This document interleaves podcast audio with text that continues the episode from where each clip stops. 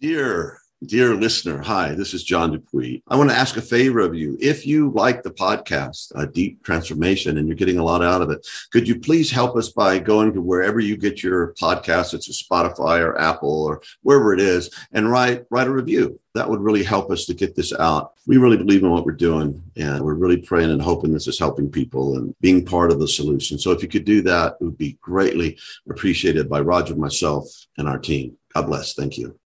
Welcome back to part two of our conversation and revelation with Dr. Bob Weathers as we look at the way out of the prison of addiction to regain our future, hope, and our deepest humanity. Let's go. Welcome to Deep Transformation, Self, Society, Spirit, life enhancing, paradigm rattling conversations with cutting edge thinkers contemplatives, and activists with Dr. Roger Walsh and John Dupuy. Join us in the evolutionary fast lane as we take a deep dive into transformational practice, peak experience, profound understanding, powerful contribution. I had a thought, John, at the very end You've shared your song with me a few times. I love it. Every time it uh, reveals something new. At the very end of the song, where you talked about laying your burden down, there's a there's a transition that happens that happened to me, and it happens for people that I work with. Where Roger, I think back to what you said. How is it that the, the the body and the brain can get so hijacked to where our, our, our desire for connection and morality and all of that is undermined. And how can that happen? And and when that happens, how do we get back? There's a turning point at which I think of it in terms of the brain. I think of it more as a metaphor, Roger, but it's like the reward circuitry in the brain, which is primarily located in the midbrain. The midbrain takes over the functions of the forebrain, and whatever makes you Roger, and whatever makes me Bob, and what makes John John, is is most of that's owing to the forebrain. So you know, compassion and communication and creativity, any sense of meaning or purpose, the location of our spirituality, all of that is a function of our of our forebrain. And so you can feel this work. I felt this myself. Something begins to change at which the burden of addiction, it, it begins to be experienced as a burden. And there's a desire for, it's almost like it's fighting fire with a greater fire. The greater fire is what the Buddhists call our original face before we were born. And that you begin to get wisps of that. Christian tradition, the Jewish tradition have different ways of talking about spiritus, is that there's a small, still voice. And I remember that beginning to get stronger and stronger in early recovery. And it's where you begin to lay the burden down, John. I was very struck by that. The root of the word addiction is from the Latin word addictus, which is the Latin term for what the Bible calls a bondservant, somebody whose birthright has been sold. It's to translate it more easily, we just maybe call it slave, to be enslaved. Then, if, if addiction is enslavement or bond servitude, the opposite of that would be liberation, would be freedom. And that's where the burden gets laid down. And I, I have people, John, when you were talking earlier about integral recovery practice, I work with clients and and I have to caution them because I begin talking about what they're going to need to do on a daily or at least a regular basis to rebalance the wall of their lives. And I'll say, I want to assure you that it's not as burdensome as it sounds. John, you talked about physical exercise and nutrition and sleep and good reading. And I think of creative self expression as being integral to all of this. Certainly, spiritual practice, shadow work, and all the psychotherapeutic, all of that sounds so burdensome, except it's not burdensome if it's freeing. it's like the incredible lightness of liberation. And so there's a way that it becomes its own reward. And so I don't feel burdened by the daily practices I have they're actually they're they're i'm going to use your word john they're the keys to the kingdom. And so there's a lightness in that. And so i'll trade off the burdensomeness of addictus of of enslavement any day for the freedom of transformative life practices. Roger i just want to give a thank you. Your your article all those years ago in american psychologist was read by me. And i used it with students on transformative lifestyle changes. I loved that acronym TLCs. That's really what we're talking about. You list it just authority, it's just comprehensive. And who wouldn't want to practice those things that you talked about? They may be awkward at the beginning because we don't we don't learn this stuff in school, sad to say. But once they're incorporated, they become their own reward and their own motivation. And so you've talked about it eloquently, Roger. John, your whole book is about this. And the good news is that clients begin to see, they begin to get traction back into their real selves Rogers, you said if you lose the real self, we, regaining contact with that is this incredible revelation, and it is a gift of grace. It's the irony. Carl Jung put it this way: He said, "It's not yours," referring to our lives. It's not yours, but you're totally responsible. Mm. Uh, it's, it's like it's, it's just like I, I engage in all these practices. I don't have some sense of a formulaic. Well, now I'm in charge of my life whatever language you would use it's it's it's god's grace or whatever language one might use. It doesn't require religious language but there's very much a felt sense for me that these practices invite in something and i just want to open up the portal to that grace.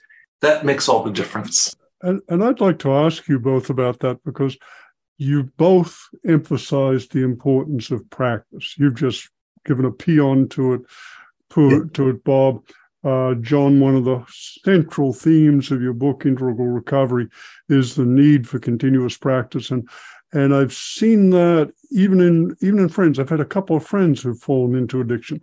And since they were at least as competent and smart as I was, I was really interested to know how this happened.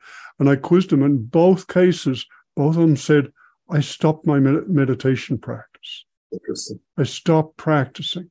So practice key and yet, one of the things one continuously hears, and you've both alluded to this, and I'd love to ask you about it, is that there's something about giving up that's really crucial. And I would love to understand that better. Can you both say something about that? I'll, I'll respond first because I'm so excited by your question. John, please forgive me my impertinence. I, I want to respond first, then, John, I'd love to hear yours too. You know, it's a, a bit of a paradox you know, raised especially in Western culture where self reliance is like the central kind of axiom of existence, the idea that I would surrender self in whatever language we might use is certainly counterintuitive and probably even seen as insurrectionist, you know, to, you know. But there is a sense and maybe some of us, I'll speak for myself, Roger. I think because I was raised, I, I tease people is that the Bible in my household growing up was was Ralph Waldo Emerson's literally self reliance. It sat on the kitchen table, and I uh, I'm just raised it. And and so when I reached that place that I mentioned earlier to you all in the hospital, and in and around that time, where there's no self upon which to rely, it, I think for some people it takes having our asses handed to us, really. And it happened to me where it took just a complete quashing of ego to realize I can still remember in the hospital, and I rarely hear people talk about this, but I want to give witness to it. I can remember being in the hospital at the very in the very dregs of the very worst of things, and the intuition came to me, Roger and John. I think there's going to be a day where I feel nostalgic for this clarity. I remember that as clear as a bell. I was just just out of my addiction. I was in detox, but there was something about the freedom of absolutely losing everything. Thomas Burton put it this way: you get life wears you down to a nub, and then something wears down the nub. and I felt like I was nubless there in the hospital. And so there was an involuntary surrender on my part, Roger. I want you to know it wasn't like I thought, well, I think I'll just try some surrender today life owing to its exigencies, it just wiped out everything that I was attached to, some of which I shared earlier. And in that came a chance to start anew. I was just talking to my wife about this last night. My birthday's coming up, and yesterday was Mother's Day, and we went to see a play yesterday. And because it was Mother's Day, in the parking available for the play was really dicey. And we couldn't find parking, and it looked like we were going to miss the play. And owing to a turn of wonderful circumstances. We got to see the play. Well, Colleen and I went out for dinner later, and she said, Bobby, I noticed that you didn't seem bent out of shape before that. She, she says, It looks like you moved into acceptance. And I paused for a minute and I thought, I did. I did. And and I know as well as anybody, I can be quite non-accepting. But what I shared with Colleen is the truth for me in these years of practicing, let's say, surrender, is that when I start to feel stressed, and I did yesterday, I thought, damn it, we're not going to make it to the play.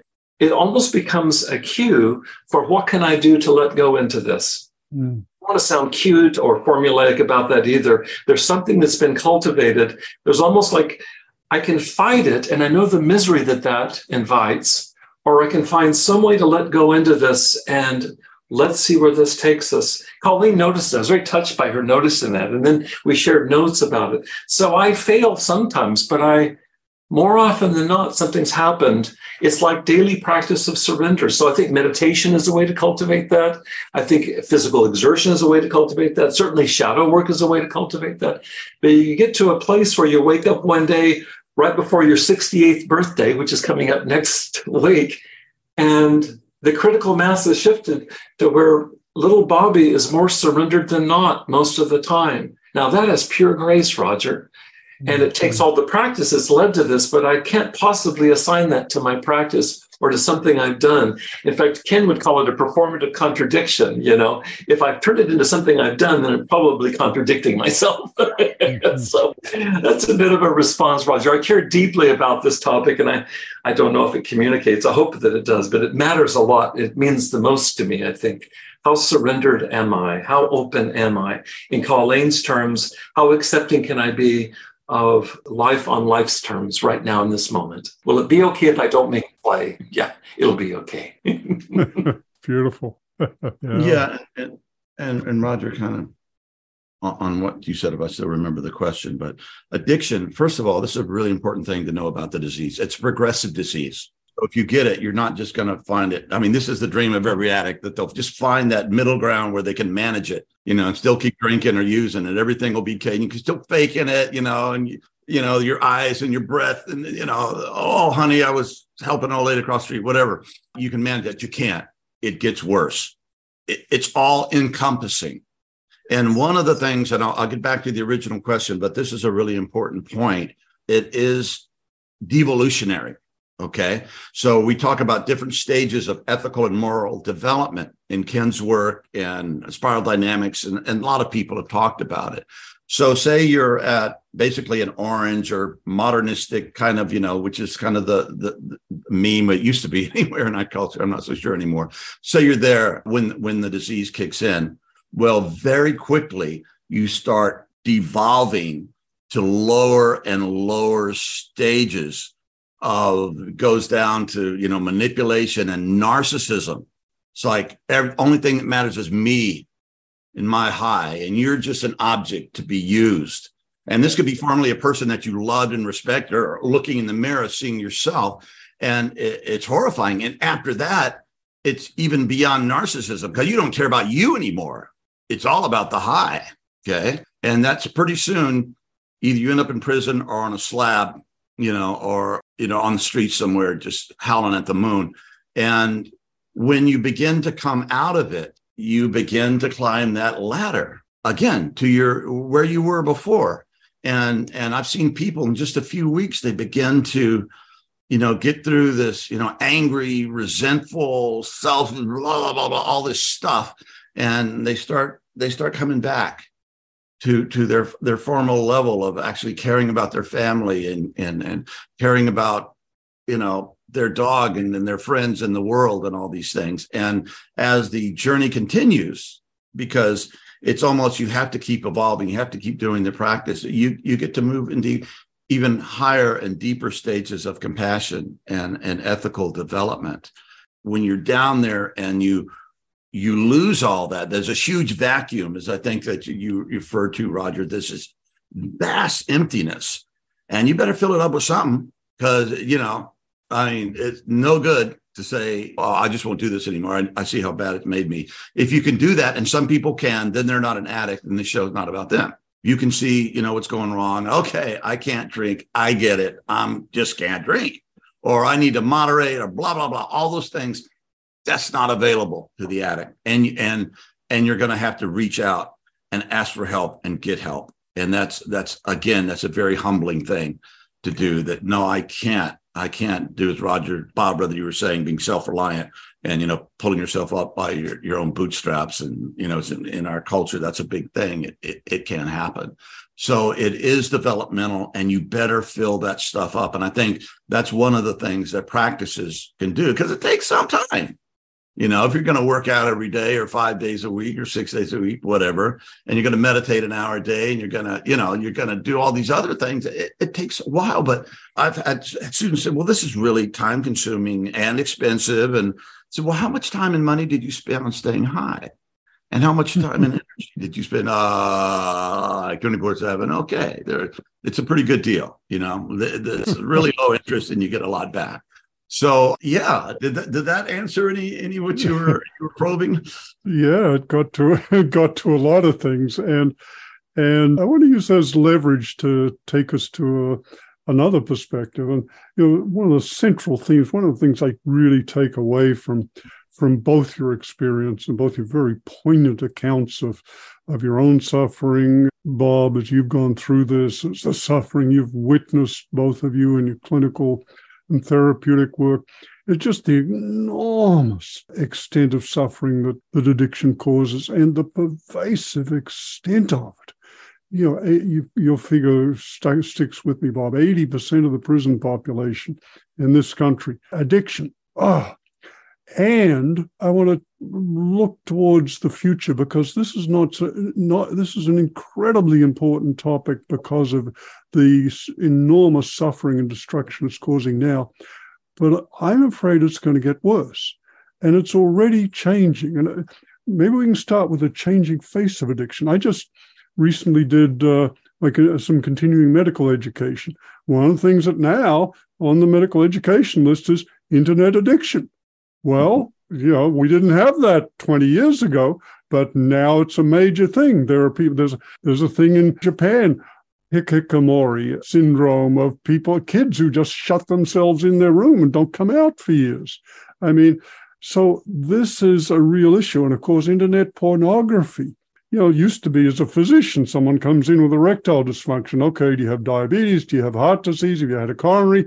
Now it's first question is how much internet porn do you watch? It's like this is this is changing the face of our culture, and we are get at, with our technology. We're getting better and better at what at creating what are called super stimuli, stimuli which are more attractive, compelling, powerful, and addictive than natural stimuli. And they are creating what are called evolutionary traps. That is, we are designed, for example, to want sugar and salt and fat because they were good for survival on the savannah 200,000 years ago. But now, when we have have food companies creating mixes of these things to create what they call the bliss point of entertainment, then of what surprise we have 70% of our, our population that's obese, and we're getting what's called globesity, a worldwide global epidemic of, of obesity. But so addic- the chase face of addiction is changing. But what I'm really scared by is it's going to get worse. Yeah, if we look at the last several hundred years of addiction, as the as technology has improved, we've been able to synthesize more addictive substances, increase their potency, increase the number of ways we can administer them. And so that is for sure going to continue. Uh, plus, we're going to get entirely new new kinds of things. You know, what happens when virtual reality goes online? If internet addiction's a problem now, virtual reality is going to be, it's like going to be almost, you know, getting close to the classic metaphor of the brain in the vat, just stimulating the brain in a vat. And, and so we're going to have brain mind machines. We're going to have direct brain stimulation. We are going to have technologies we haven't even thought of, which for sure some of them will be addictive. Some of them will be more addictive than what we're dealing with. And the guy, things you guys are working with are going to be even more important. I'm scared. I'm really scared by the potentials of where our technology may have for increasing the potency and pervasiveness of addiction. Can, can, let me say something about that. Really uh, stirred me. And uh, very soon, uh, this summer, I think is coming up. I'm going to do another uh, online Vision Quest experience, and Bob's going to help me launch that. And I started doing during the pandemic. You know, what are you going to do? And what are you good at, John? Well, I'm Vision Quest a lot, and I took hundreds of people out on Vision Quest, probably in my career, people in recovery, etc. And when you say that, Roger, it's so powerful. I mean, what we're combating, and I read recently that the average young black kid in America that comes from a lower economic background looks at his phone 11 hours a day. It's a poor kid, 11 bloody hours a day. So we're going to have to have some real attention to soul centric importance of finding out like the basic questions of why the fuck am I here and what the hell am I supposed to be doing with my life? And how does this, you know, my hmm. four hours or three hours of porn fit into that? Or how does this and this and that? And it's like, no, that's not it. And when we begin to have those tastes, like I think you talked about, Bob, you know, those moments of grace where you find out there's something deeper, there's something better, there's there's there's a higher power there, and there's a higher purpose in your life from the confusion and the chaos. It's like, okay, so how does this fit into that? Well, it doesn't, you know, and and this the, the thing that really gives me satisfaction at the deepest level when I realize that I'm actually becoming, it feels like a channel or an instrument for for service, for peace, for creativity, for love. And it's coming through me, and all of a sudden, you know, okay, okay, it starts to make sense. All, you know, everything begins to fall into place and go, that's what I'm here to do. So if we don't have ways of introducing our young people, not to mention our older people, into finding what what what is deepest and what is most true and that they are spiritual beings and they have soul and they have a responsibility and a karmic duty if you will to do what you're supposed to do. And if you don't find that you're you're just you're just a ship in a in a in a hurricane with no anchor or anything, and you're just tossed around by all these addictive and powerful technologies. And so maybe it has to be proactive, and maybe we have to get on the bandwagon and say, "Okay, young man or young woman, come with me. We're going to go in the woods." and We're going to ask some some questions, and you're going to, you know, look in the pond and see your reflection, and look at the stars, and hear the owl, and and find out who your ancestors were and what you're here to do and, and find your place, your little important place in the big scheme of things. And possibly that's something of, of a response to the scary things, the horrifying things you're talking about, Roger. Yeah, and that's beautiful. That's bringing in purpose, and and maybe that's I'm aware you have to go in just a minute or so, Bob. And maybe that's a beautiful that's certainly a beautiful theme to point towards our ending but bob is there anything would you like to add to that you to know I texted the individual I was meeting with so that we wouldn't be held to that because I don't want Chronos to get in the way of Kairos here. We've got a very special moment here, and so we're gonna we're gonna bend Kairos, the guy Chronos, a little bit. I would love to respond, and then I'll gracefully bow out here. But John, I loved what you said, and the question is an important question. You laid the groundwork, Roger. I just read an editorial yesterday in the New York Times. My favorite religion writer for the New York Times is Tish Warren. She's an Anglican priest back in the Northeast, and she wrote an article, a very thoughtful article that I recommend to anyone that has interest in this on internet addiction, particularly kids' exposure to social media and video games. It was an interview with a thought leader in that whole field. It's very touched by the deep ethic of all of this. And so let me use that as, as, a, as just a quick launching board to talk about any kind of addiction. You know, Carl Jung said that the work of consciousness is the opus contra naturam. Opus is the Latin word for work. Contra is against, naturam is nature. So what we're talking about is going upstream, going against nature Roger, you might be aware of Richard Rawson's work at the UCLA School of Medicine. He's researched in great detail the effects of any of the addictive substances on the dopaminergic system in the body and the brain. And if our normal baseline level, just for the sake of conversation, is let's say is one, a dopamine level of one, when we eat our favorite food, it might go up to 1.5. Sex is the primary ingredient in the release of dopamine, and it makes sense evolutionarily, is that's how we procreate. And so it doubles our normal dopamine level. So somewhere in between one and two in the normal organic realm, sex being the most pleasurable. Right next to sex, John, is your guitar playing and my drumming. I think they're very close to two. In, that scheme. Well, Richard Ross, the physician up there who's done this research, seen this is that cocaine quadruples our normal dopamine level. So it's twice as much dopamine release as sex. Heroin is a factor of 10 times our normal dopamine level. By the way, all addictive substances affect multiple systems, but they all affect the dopaminergic system, even opiates, they affect the dopaminergic release. Methamphetamine is 12 times your normal dopamine level. Roger, in the spirit of what you've talked about, I don't know where fentanyl fits in there, but I suspect it's even more. And and you know, as well as we read every week, the release of new chemicals, veterinary compounds, and so on, that is it just continues to advance. And so you know, back to opus contra naturam, there's nothing in human nature that is wired evolutionarily to tolerate that kind of release of dopamine and not get addicted to it once exposed, it's very difficult not to to get addicted to it. And so I think that Tish Warren's article yesterday is she's counseling parents or responsible individuals. And I think it would fit with porn, it would fit with all of the substances. I just read a statistic, Roger 46.3 million Americans are currently clinically addicted to substance. That's out of SAMHSA in Washington. That's just that's January of this year. That's an increase of 30 or 40% over the previous three years. I mean, it's 46.3 million Americans. Out of that group, only 6% received treatment last year.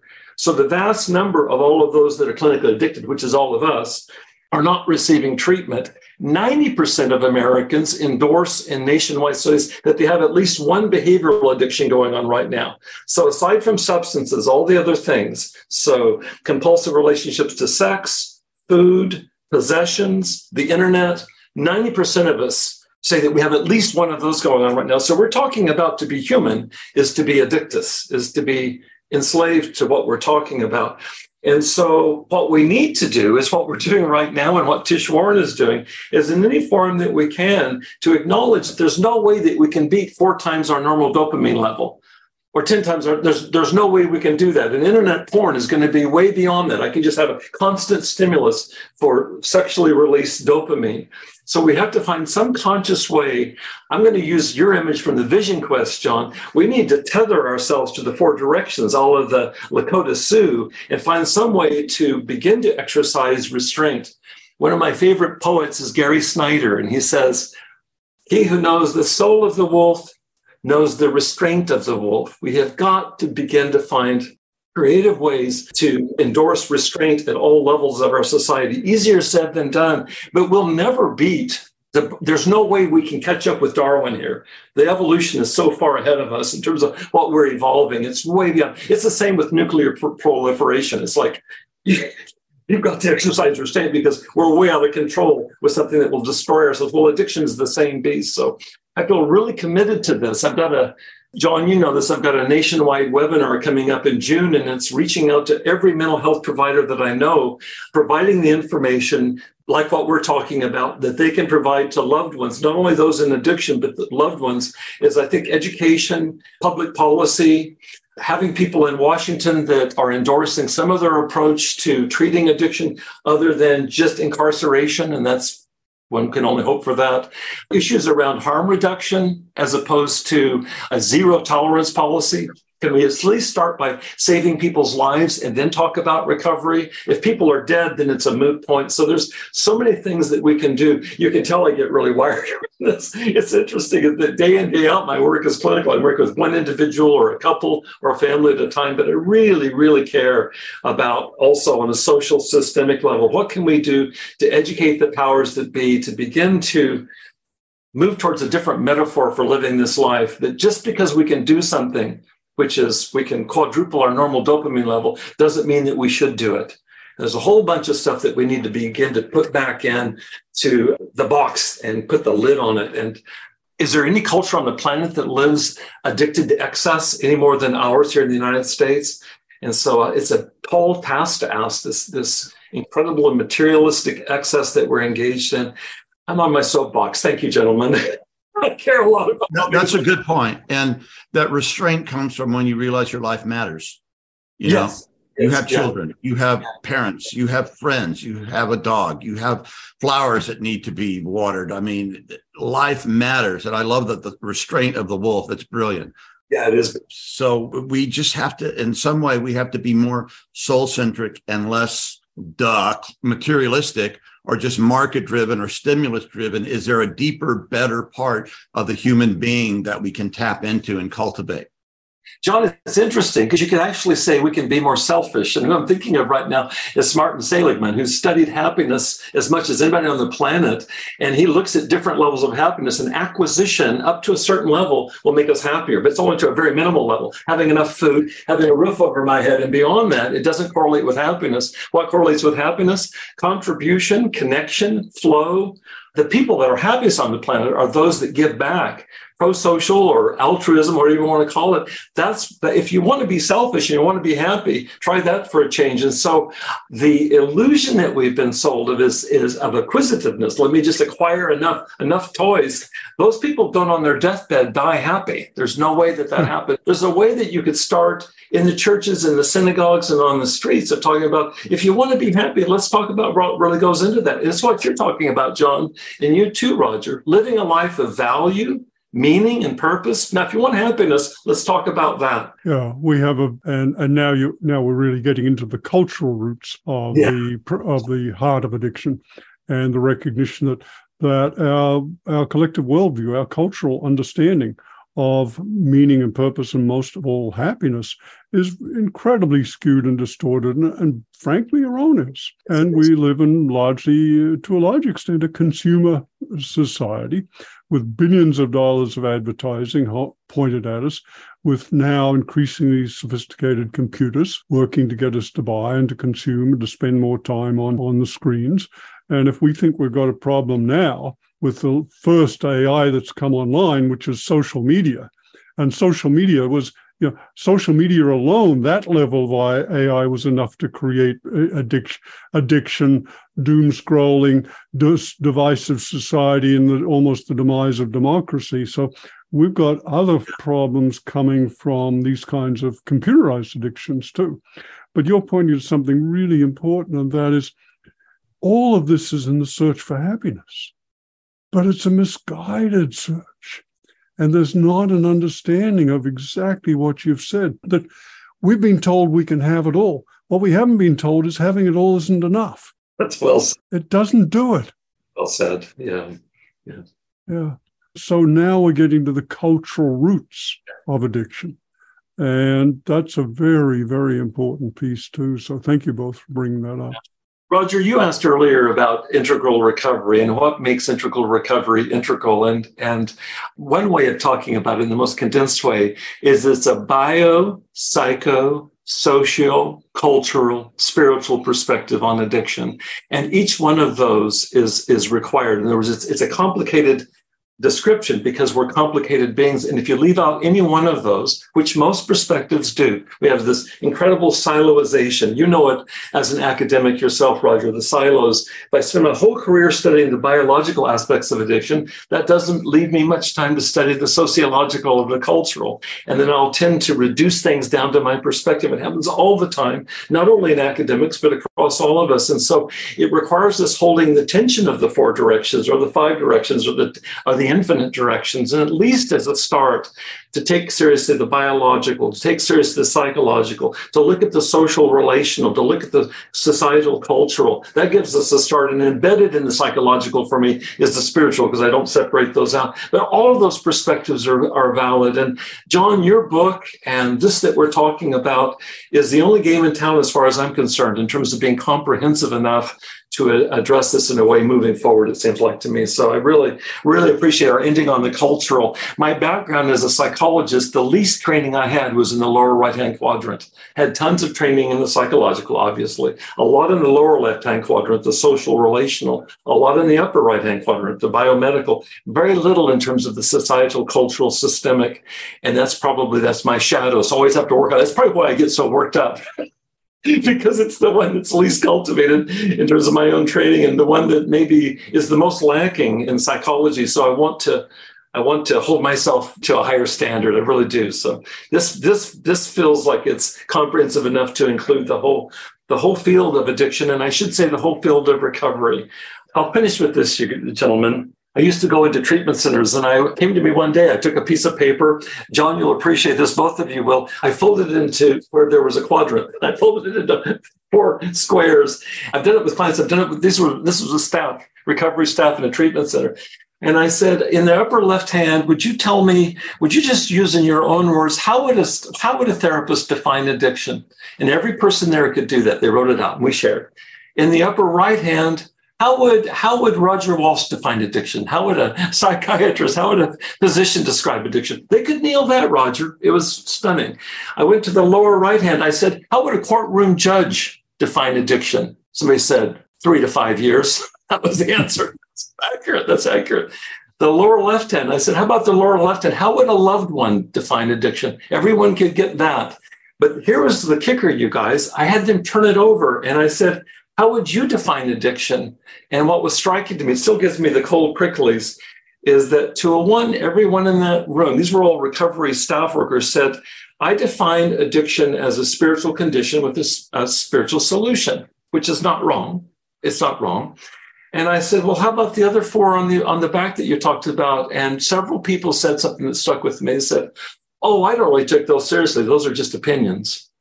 And the fact is, is that was what was on those four four tiles on the front, those are all important. The one on the back was important. Why can't we be inclusive? Yeah. Uh, We're gone. Hey, I, I also want to say if, if you guys are are having problems with addiction, you know, this book is really good. You just go Amazon, wherever you get your books, John Dupuy, Integral Recovery and whether you're suffering from addiction or you have a family member or you're just interested because it's a huge massive problem it's a, it's a really good addition. It'll, it'll help you grow and think in, in other ways. If you're you're you're suffering from addiction or uh, i've i don't know how many people i've referred to you over the years bob but it's been a lot. And uh, i can get somebody hooked up to you it's like okay I, I can, you know, you're going to take care of them. You're going to get most, most people can't just do it online. You have to, if you're really far down, you got to go to a treatment center. You got to go to a place where they can control you. And once you get out, then your work with the therapist or, or a Dr. Bob here gets more important, but he will point you in the right direction, exactly what you need to do according to where you're at on the journey uh, or the descent, I should say. Bob Weathers. Also, we did a we did a podcast earlier called Integral Recovery. Is that what we called it? I think so. Yeah, we had like 50 chapters of. We just get into it a lot. So, unfortunately, those podcasts are still as relevant as they ever were. Here we go. So, as we kind of sign off here, I'm gonna just turn it over to you, Roger. And thank you, folks. Listen to the song too. I appreciate it. yeah. Well, thank you both very much. You both have a wealth of personal experience and heartbreaking openness to this tragedy that we face, uh, both as a culture and now as a global population. You also have a vast conceptual understanding and therapeutic wisdom about it. So it's been really wonderful to have the two of you come together and bring your wisdom together. And thank you so much for the work you're both doing. Thank you, Roger. Blessings to you. You too, John. It's a real honor to be with both of you. I wish you both well. Thank you all. Thank you. Yeah, and everybody's listening to this. We love you. Thank you. Appreciate you. Today's episode was brought to you by iAwake Technologies. Visit the Deep Transformation website to find out more about iAwake's audio tools designed to wake us up, grow us up as a part of our daily deep transformational practice. Thank you for joining us. If you enjoyed this episode, please subscribe to the Deep Transformation Podcast, and we greatly appreciate your comments, suggestions, and questions. Thank you for all you are and all you do. From John, Roger, and the Deep Transformation team.